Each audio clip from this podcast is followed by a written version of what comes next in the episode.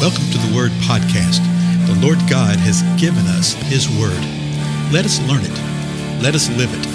Let us rejoice in it. Spread the Word.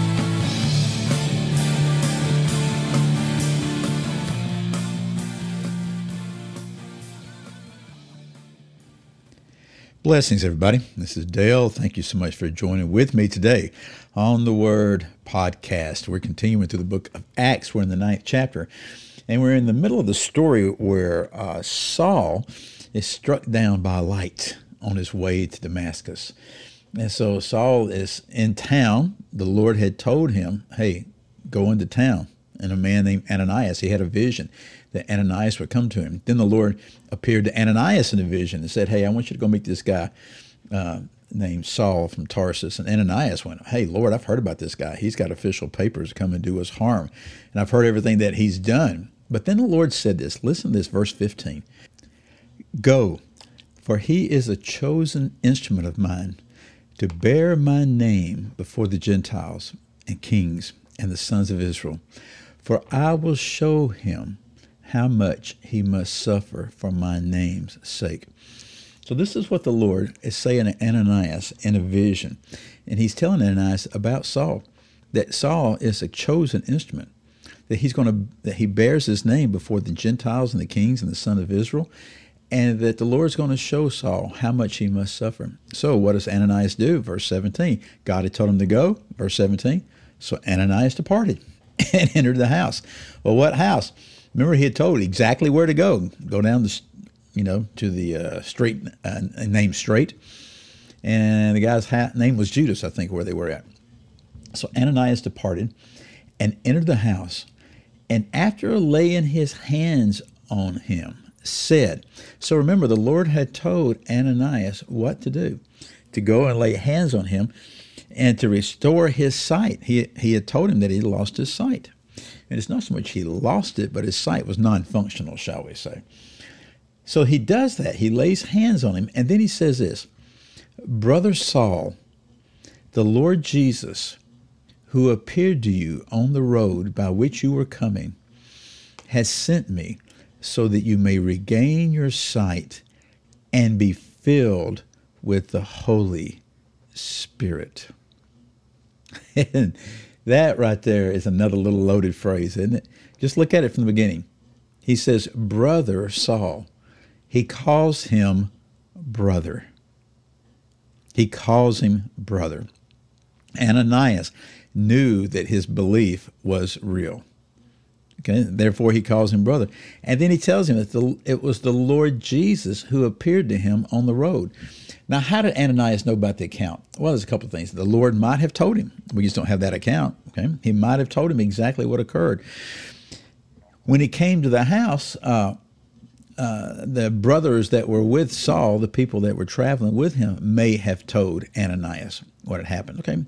Either way, he knew what had occurred. And now he's speaking forth affirmation, confirmation, exhortation, encouragement to Saul here, saying, It's the Lord who appeared to you on the road. And this same Lord has sent me to you. Now, Saul knew about the vision he'd had that Ananias was coming.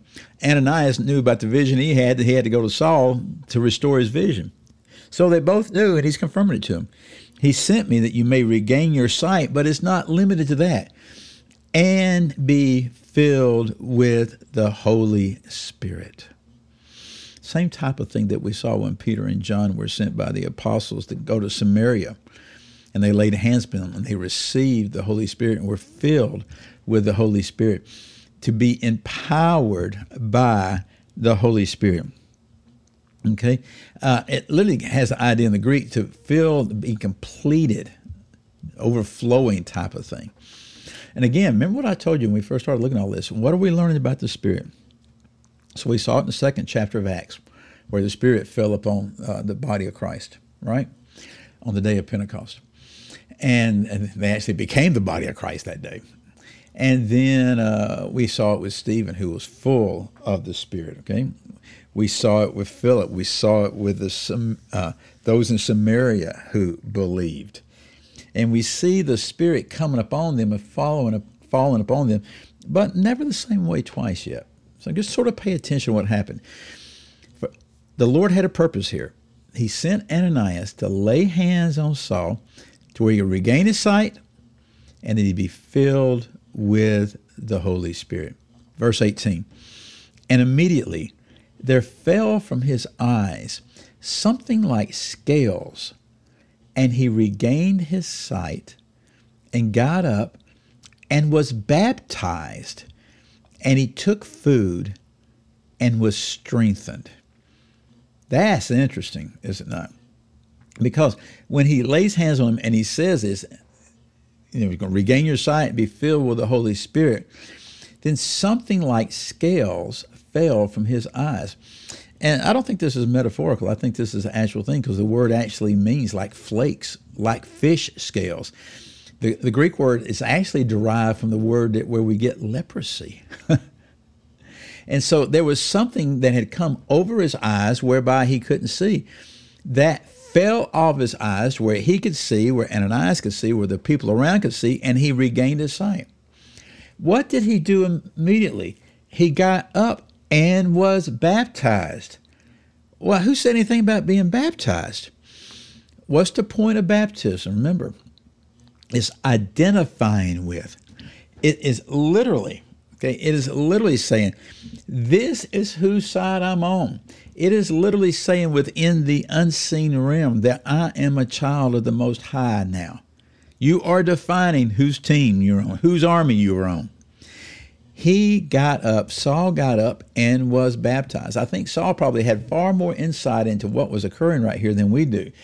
But he didn't have complete total insight because God actually took him off for three years and taught him. Okay? So he took food and was strengthened. Remember, he hadn't eaten for three days rest of verse 19 says this Now, for several days he was with the disciples who were at Damascus, and immediately he began to proclaim Jesus in the synagogue, saying, He is the Son of God. And so, what a powerful thing. Here is the number one enemy of belief that Jesus is the Son of God, who literally, in a moment's time, was struck down and said, Who are you, Lord? Who are you, Lord? And the Lord says, I'm Jesus who you are persecuting. He goes, he spends several days with the disciples. What would he have been doing with the disciples? He would have been listening, he would have been learning. Okay? He would have heard the accounts, he would have heard all this. And he begins to proclaim Jesus in the synagogue. Now, don't forget, Saul, man, he had a PhD in Judaism. Okay? He'd studied with Gamaliel. He was the brilliant one. And here he is taking what he knew from the scriptures, the Old Testament, and now proclaiming that yes, Jesus is the fulfillment of what we've seen.